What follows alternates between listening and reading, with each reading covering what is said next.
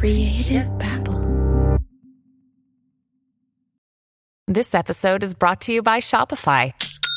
Forget the frustration of picking commerce platforms when you switch your business to Shopify, the global commerce platform that supercharges your selling wherever you sell. With Shopify, you'll harness the same intuitive features, trusted apps, and powerful analytics used by the world's leading brands. Sign up today for your $1 per month trial period at shopify.com slash tech, all lowercase. That's shopify.com slash tech.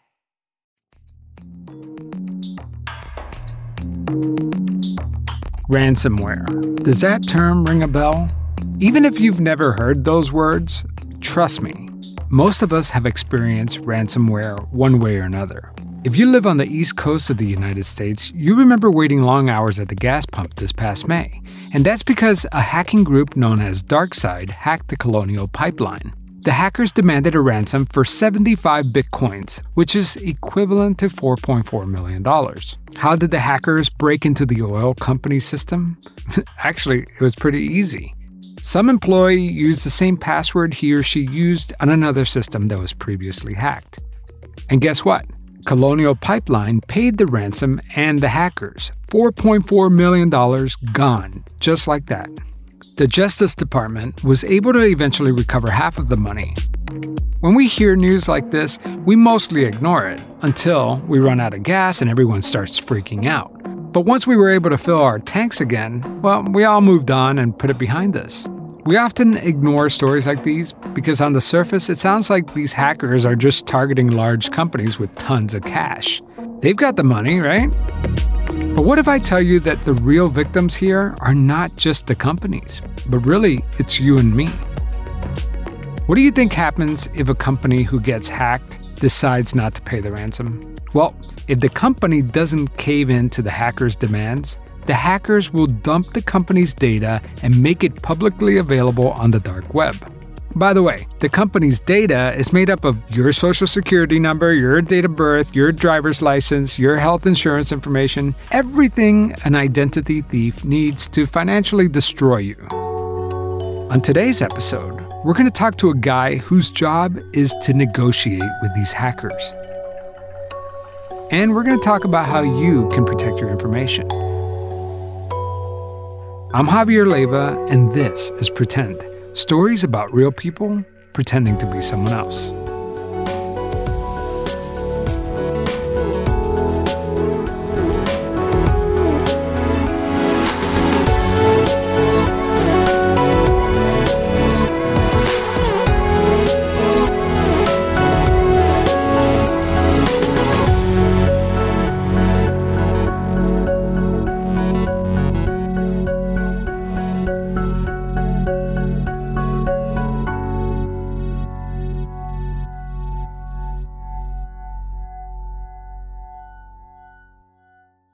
Picture this a foggy evening, the whisper of secrets in the air, and an invitation to step back into the glamorous and mysterious 1920s. That's the backdrop of June's Journey, the game that's been keeping me glued to my phone lately. Instead of doom scrolling on social media, I am actually playing the part of June Parker, a daring detective with a personal mission to solve her sister's murder. And let me tell you, it is a roller coaster of emotions and puzzles. What's to love? Well, first of all, the thrill of hunting for hidden objects. I'm a sucker for these kinds of games.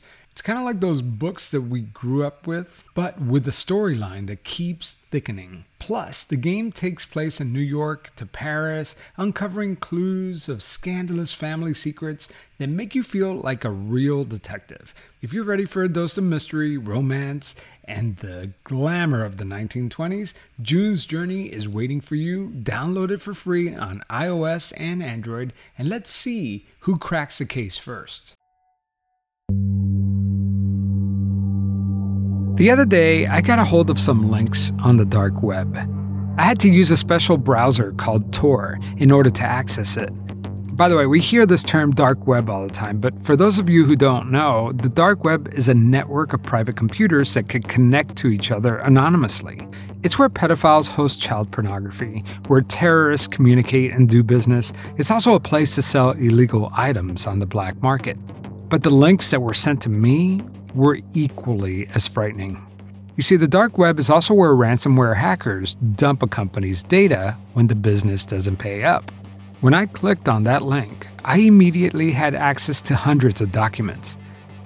The first link was for a landscaping company. As soon as I opened it, I had every employee's social security number, salaries, and their cell phone numbers. The next link I clicked contained all the files for a Texas school district. I had access to school transcripts, grades, GPAs, I also had access to date of births, phone numbers, emails, and other personal information. I clicked on another link that contained sensitive health information from a medical provider who got hacked. Remember, every time you fill out a form at your doctor's office, those documents are then scanned and then stored on a computer. And if that computer gets hacked, well, your private information could be out there for anyone to see. I'm talking about lab results, photos of surgeries, you name it. The last link I clicked was for a car dealership that didn't pay the ransom. It contained hundreds of their customers' credit reports. I'm talking about date of birth, social security numbers, addresses, credit histories, how much the customer gets paid a month, how much they owe on their house. Tons of information. That scared the hell out of me. Is my information out there on these sites? Is your information out there? It's terrifying. And you might be saying, Javier, I never plan to visit the dark web, and neither will most people I know. That may be true, but guess who can easily visit these publicly available sites? Anyone willing to steal your identity. Just to give you an idea, according to Cybercrime Magazine, it's estimated that a ransomware attack occurs every 11 seconds. And it's not just happening to big companies like the Colonial Pipeline. Most of these ransomware attacks happen to small and medium sized businesses. That means your dentist, your chiropractor, the company that did your mortgage, pretty much anywhere you do business. So, what do I do with all this? I wondered if some of these people even knew that their personal information was out there. So, I thought I would call some of these customers to let them know. I opened up a random credit report from that car dealership and started dialing. The first few people I called didn't pick up. Then, on the fifth try, I got someone on the line. I didn't record this call to maintain the privacy of the victim. I introduced myself and told them about the episode I was working on. The man who I was speaking to was familiar with ransomware. He recently watched an episode of John Oliver on the same topic. I then told him why I was calling him specifically. I said, Your credit report was leaked after the car dealership where you bought your car refused to pay the ransomware attack. He took a second to respond. I asked him if I could read some of the documents just to verify I had the accurate information. He said, Yeah. I read his name, then his address, followed by his date of birth and social security number, and his voice was surprisingly calm. I don't think I would have reacted the same way if the tables were turned. He confirmed that most of the information I read to him was correct. Then I read him his salary and his monthly income. I told him where he worked. It's as if I was a psychic reading him tarot cards. The voice on the other line told me that he was unaware of this data breach. The car dealership never contacted him. Even though this guy was calm and collected, I could tell that he was pissed. I'm sure he contacted his lawyer after our call. That's what I would have done. This whole situation seems kind of hopeless, but it's not. Later in the episode, we're going to talk about how you can protect yourself and your information. But first, let's talk about a typical ransomware attack. Meet Kurtis Minder. Two years ago is kind of when we stumbled in the ransomware thing. He's the CEO and founder of GroupSense. His company specializes in digital risk protection. That means that he and his team monitor IT threats to prevent ransomware from ever happening. We're looking for pieces of data, intellectual property, credentials, any, anything that is sort of private, confidential, and is showing up in places it shouldn't be. That's our core business. And the reason why companies want to do this is because those are the things that the bad guys use to attack you. but these days, Kurtis Minder has taken on a different kind of responsibility negotiating with hackers. You see, while poking around the dark web, he and his team started seeing all these confidential files. In the course of doing this, we always see victims. We see data from victims that are not clients. So he warned these businesses that a bad guy was in their network. Right away, the company's IT department started shutting the hacker out. They told Kurtis Minder, said, Hey, we started pulling on the threads from the forensic data you gave us, and it's a ransomware actor. And we started shutting off network access because we saw they were still in the network, and they saw us doing that, and they executed ransomware. But it was too late. The hackers already sent a ransom note. 20% of our systems he's successfully executed on, and he exfiltrated a bunch of data, and now he's threatening us. Will you negotiate? But Kurtis Minder is not a negotiator. That's not what his company does. I said no. But after some back and forth, he agreed to help them. Ultimately, I got dragged into this thing. We ended up doing this. We ended up with a great result. Kurtis was not only able to talk the hacker down in price, he was able to retrieve all the encrypted information that was compromised. And the cyber insurance and law firm approached us and said, Hey, there's a shortage of people who know how to do this well, and we need your help. And there's a bunch more of these. Can you help us? And that's how Kurtis Minder became a ransomware negotiator. The point of this podcast is that a lot of people hear about ransomware attacks. They hear it and it, it's like, oh, well, that happened to a company. That doesn't affect me. But what they don't realize is that if you don't pay that ransom, then all that data gets spilled out into the dark web. I've actually been poking around looking at people's driver's license, credit reports, crazy stuff that you don't realize ransomware actually affect Joe Schmo living on Main Street, right? Well, and, and you know, I can tell you the ones you hear about on TV are the very, very, very tip of the iceberg. and he's right. Like I said earlier in the show, smaller companies tend to make better targets. Why? Because they probably don't have a robust IT security staff, and they probably don't have data properly backed up. So when they get a ransom note, they're left with few choices either pay or don't pay. Both decisions have serious consequences. How does a company know when they've been hacked? Most of the time, the, the systems are inaccessible, email doesn't work People can't log into their desktops. In other words, the company is locked out of their data. On certain systems, you'll find these text files that are the, the ransom notes. Yeah. yeah, that's what I was going to ask because I didn't know if you get the note first and then they shut you down or. No, they, they shut you down first. So they'll, they'll get into the network. Uh, Kurtis tells me that weeks and months before a company gets that dreaded ransom note, the hackers are secretly working in the background, mining all the company's data undetected. They're snatching files, financial records, anything that will give them leverage once they begin the negotiations. And I'm using the term hacker loosely here because there's not just one hacker, it's multiple bad guys all working together to terrorize any given company. Here's how it works. Did you know there's actually a dark web marketplace where cyber criminals sell information stolen from company breaches to even larger ransomware organizations? We, we call them initial access brokers, just sell logins to people's networks that they've already broken into. Those folks aren't actually executing the ransomware, they're just gaining access to networks and selling that network access to the ransomware operators. Then one day, when they least expected, the company gets a ransom note and that's when the ransom notes start popping up on systems, the, the text file. It'll, it'll be on several different, if not many systems, the same note will appear. The thing about the note is a lot of misconception is it doesn't actually have the ransom amount on it ever really what it does it has a bunch of do's and don'ts it says you know do not attempt to decrypt the files yourself it will damage the files etc they say do not shut down systems because that could corrupt the, the, the encrypted files and things like that they also have some do's like do contact us immediately. Here's how you get on the dark web. So some people, obviously, you're you're astute, Javier. you have gotten on the dark web. Hopefully, you you know done that cleverly and carefully. right. Side note: I actually had a friend who knows what he's doing guide me through this. They'll explain how to how to do that in the note. Uh, and they'll put a URL in the note that is basically a dark web Tor onion address. Tor addresses. This is the same browser I use to access the files. And when you go there, that website is actually customized to you, the victim.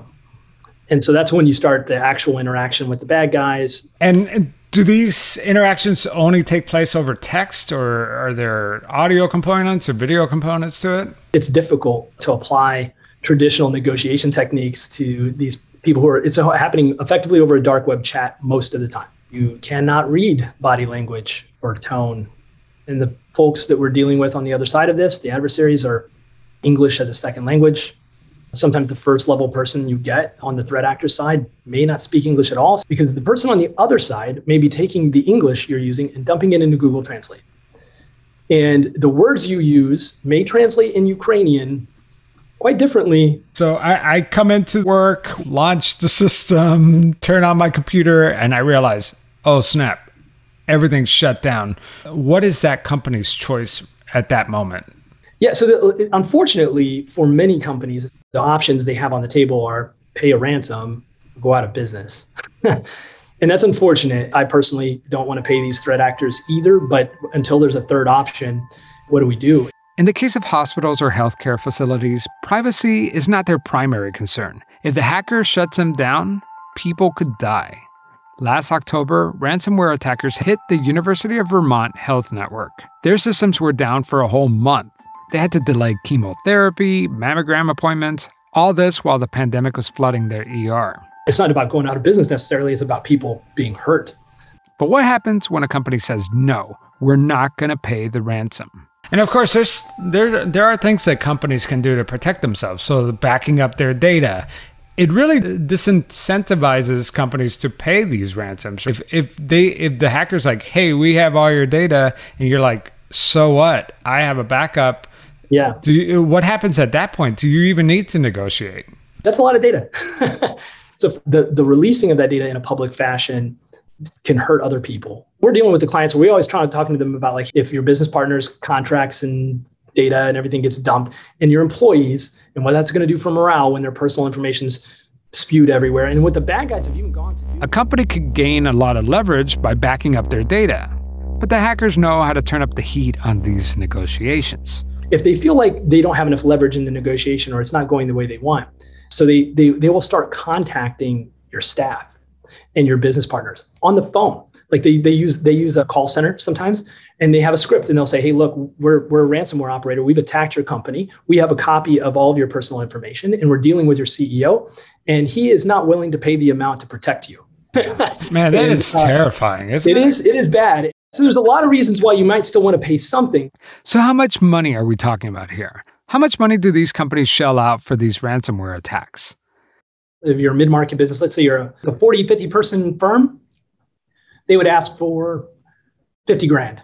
Let's say the Fortune 1000, it, it was in the single digit millions, seven, seven digits, right? It was the first asking uh, a year ago. And now it's in the double digit millions, uh, sometimes tens of millions. And sometimes it's just ridiculous. The bad guys are just being ridiculous. It's Kurtis Minder's job to bring that price down as much as possible. On a good day at 10%, but it's usually between 10 and 40. 10% of what they were asking for? Mm, yeah. That seems like like they're settling for too little if they know they got you, right? Yeah, well, that's my job, man. Is to yeah. is to is to get that number as low as possible. This is not something that you learn. This is a soft skill. Even some of my team members have a hard time getting in the head of the person on the other side, and you have to be able to do that to to do this well. Kurtis Minder and GroupSense actively recruit law enforcement officers who have hostage negotiating experience. They're uniquely suited to do this. They've been through formal training. So, how exactly do you negotiate with a hacker? Kurtis Minder refers to this as tactical empathy. The empathy part, the tactical empathy part, is I, I don't think you can train someone how to do that. The, tactical empathy, what does that really mean when you're interacting with one of these hackers? Well, I, th- I think uh, the way empathy is used in the vernacular in, in, in normal life, it, it's a little bit misused. Empathy is not sympathy, and empathy is not agreement. Like, we are not on the same side. Empathy is simply seeing the scenario that you're currently in through the eyes of your adversary, understanding their motivations, right? Like, what is their day like? Who are they reporting to? right, what is right. their desired outcome? If you think about, for example, the person that you're dealing with, especially initially, probably 22 years old. He's working for a business in Russia that is run by the Russian mafia. There's probably some guy behind him in a tracksuit with gold chains who showed up in a Ferrari this morning yelling at him about his quota in Russian. Putting yourself in the shoes of that junior guy, he's not a bad guy. He's, well, I mean, he is. He's hanging out with the bad guy. But he's doing a job. He's doing, he's doing a job. job Right. And he has certain authority, certain capability. So eventually that person is going to hand the baton to someone else. And you have to understand who that person is. And why they're now talking to you and not the junior person. There's a little bit of flattery that, that we throw in there. We acknowledge their capabilities. And part of the reason why we do that is a lot of times people think we're just negotiating for the decryptors. We are, but we also ask them for a report on how they gained access. And building a rapport with them that, hey, we think you're a capable human and we want to uh, pay you for your capability, which is in, in many ways, the threat actors are kind of pretending to be uh, business people and you need to pretend with them and things will go better. We'll start employing like, hey, look, you have, clearly have you know security skills. We would like to learn from you, and we're willing as part of this payment to compensate you for that. And, and then we're more likely to get the outcome we want, which is they want to tell us. They're like, oh yeah, I want to tell you how smart I am.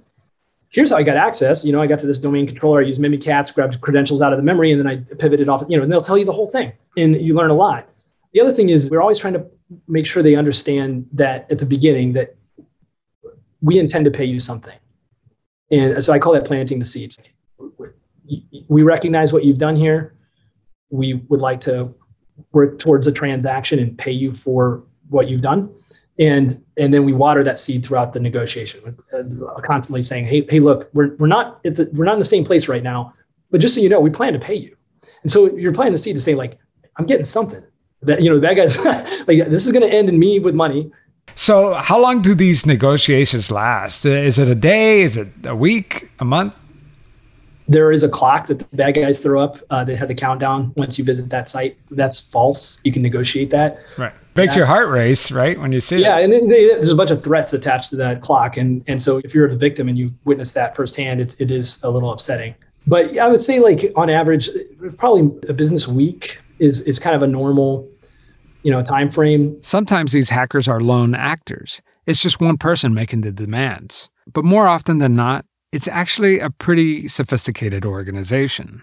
You call them bad guys, you call them brands, right? Yeah, yeah, the the the the, the ransomware brands, yeah. And the reason why I actually use the word brands instead of gangs is because that is key to why they're behaving the way they're behaving. The, they are building a brand. They want you to know that if you pay the ransom, you will get the decryptors and they will work. Because if they didn't, if people didn't believe that, nobody paid the ransom. And the bad guys know this. Call it honor among thieves or some sort of pirates code. These ransomware gangs are full service. They provide excellent technical support and even FAQs, you know, frequently asked questions. They want to make it easy for you so they could get your money. But you alluded to the fact that these are call centers. These are they act very professional. They do run uh, they, similar to a business. They have, like I said, they have junior, middle, senior people. They have technical support, meaning they gave you the decryptors. You need help using them or troubleshooting them. They have a tech support team. Wow. And and some of them are actually pretty good. They're pretty responsive. Last question: How good are you at negotiating a car deal? Terrible. I paid way too much for my truck. It's a hilarious dichotomy. but I can do it. I can do it with the bad guys. But that's all. Yeah, it's it's. When we come back, we'll talk about what you can do to protect your data.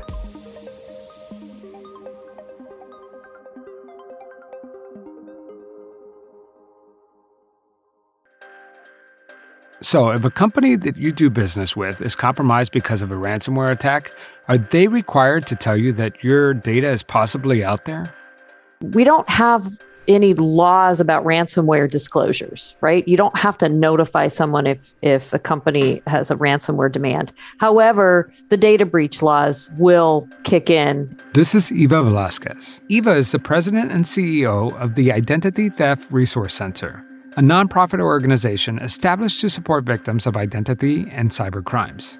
Our mission is to help people recover from identity crimes and, and restore their identity and to provide education at the front end on how to minimize their risks. Okay, so let me tell you what I've been doing.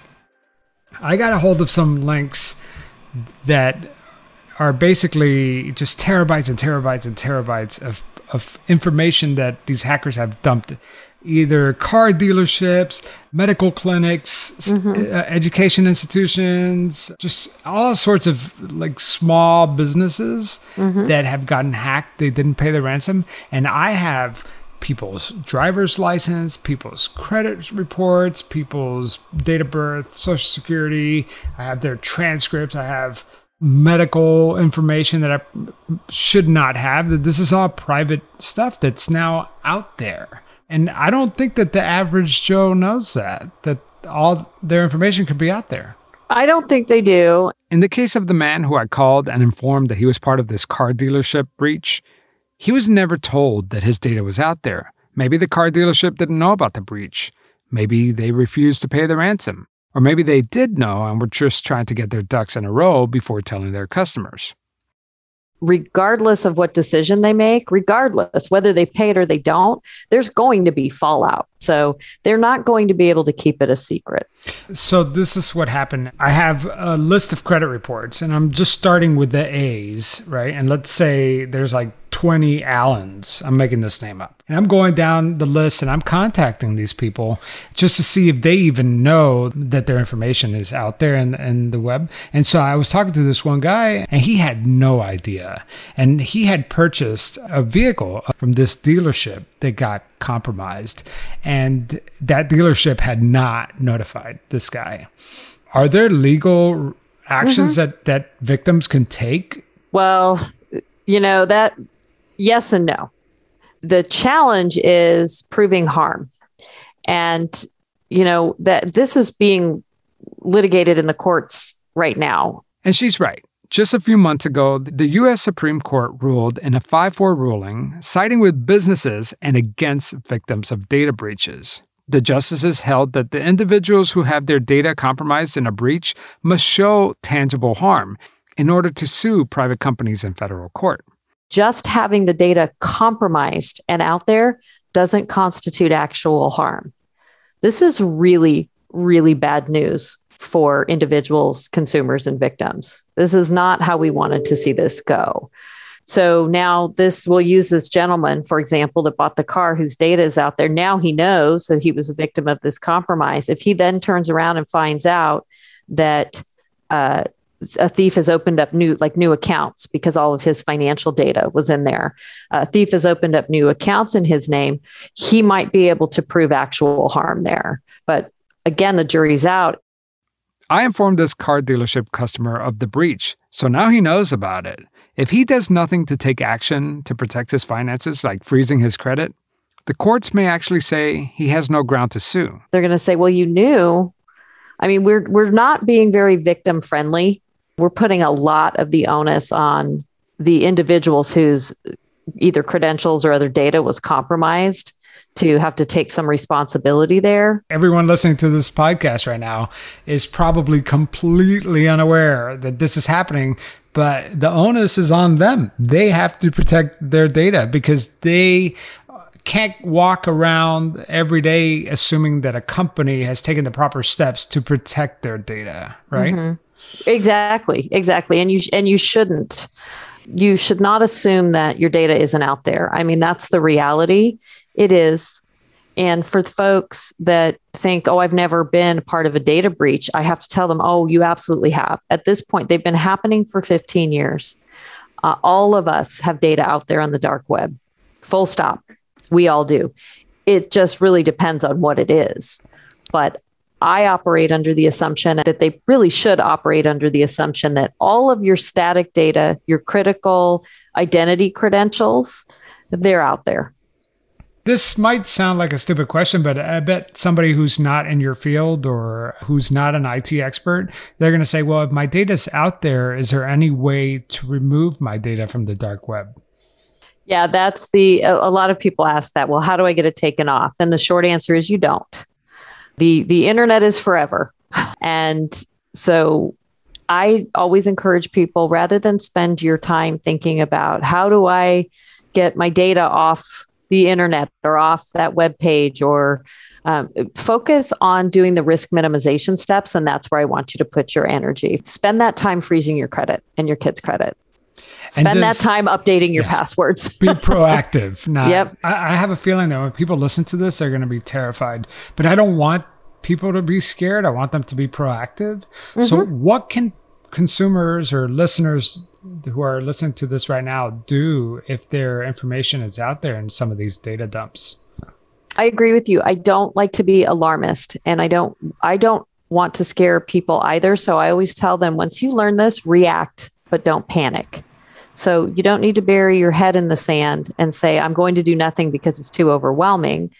Do it in small chunks, small steps. So even though it's true that there are probably hundreds of things that you could do to better protect yourself, I don't want that to stop you from doing two or three things because the reality is the thieves they like the low hanging fruit. They really like it when you bury your head in the sand and do nothing. That makes their job easy. Freeze your credit. Just freeze your credit. Super easy. Super easy. It's free. It's easy. And a lot of people grumble that it's inconvenient or it's this or that. It really isn't. It's a minor inconvenience that will save you from tremendous heartache in the future. So freeze your credit. Now free for everyone. And you can do it for your kids you can do it and and really stop child identity theft which is a real thing. Children have identity credentials and the thieves love them because you're not you're not looking at them. And the other thing is password management. Good password management can save you a lot of pain in the future. So a lot of people are in the habit of reusing the same easy password over multiple platforms because we just i can't remember it. That's i, I need convenience. I don't want to have to type this long string. Even if you can't remember all of your accounts you're much better off writing your passwords down on a piece of paper that you keep secured in your home in a in a locked drawer in a filing cabinet than you are using the same easy password over all of your accounts and those are two steps that people can do right away that will have this, this very broad risk minimization. Access to your email is like the keys to the kingdom. That's where all you that's how you reset your password on all your other accounts. And if you learn that any of these places where you have an online account have been breached, change your password. I'll have links to the major credit bureaus and some popular password manager apps in the show notes.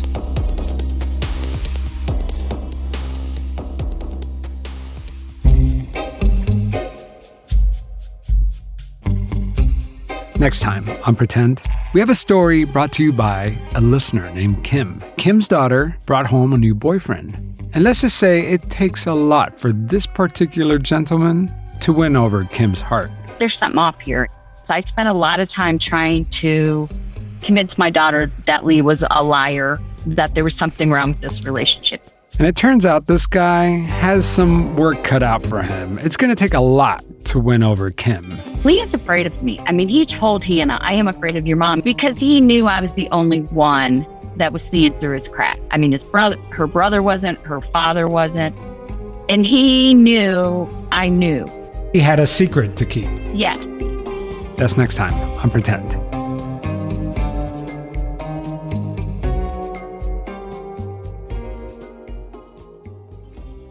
So before we go, I want to send a sincere thank you to Rachel Sincere for supporting Pretend on Patreon.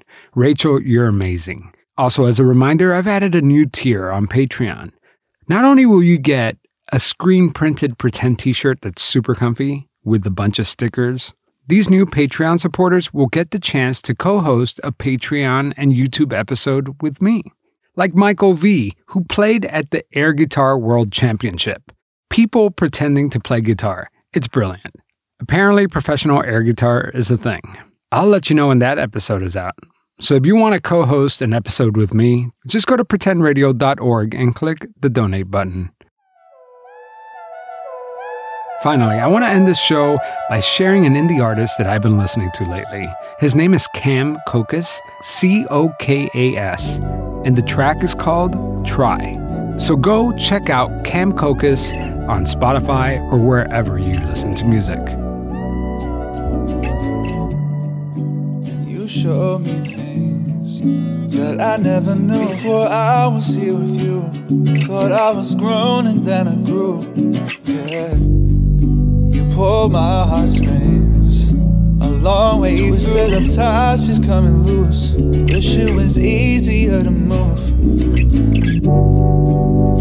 So what are you waiting for? Cause all the time we knew has passed us by, but we can make something new.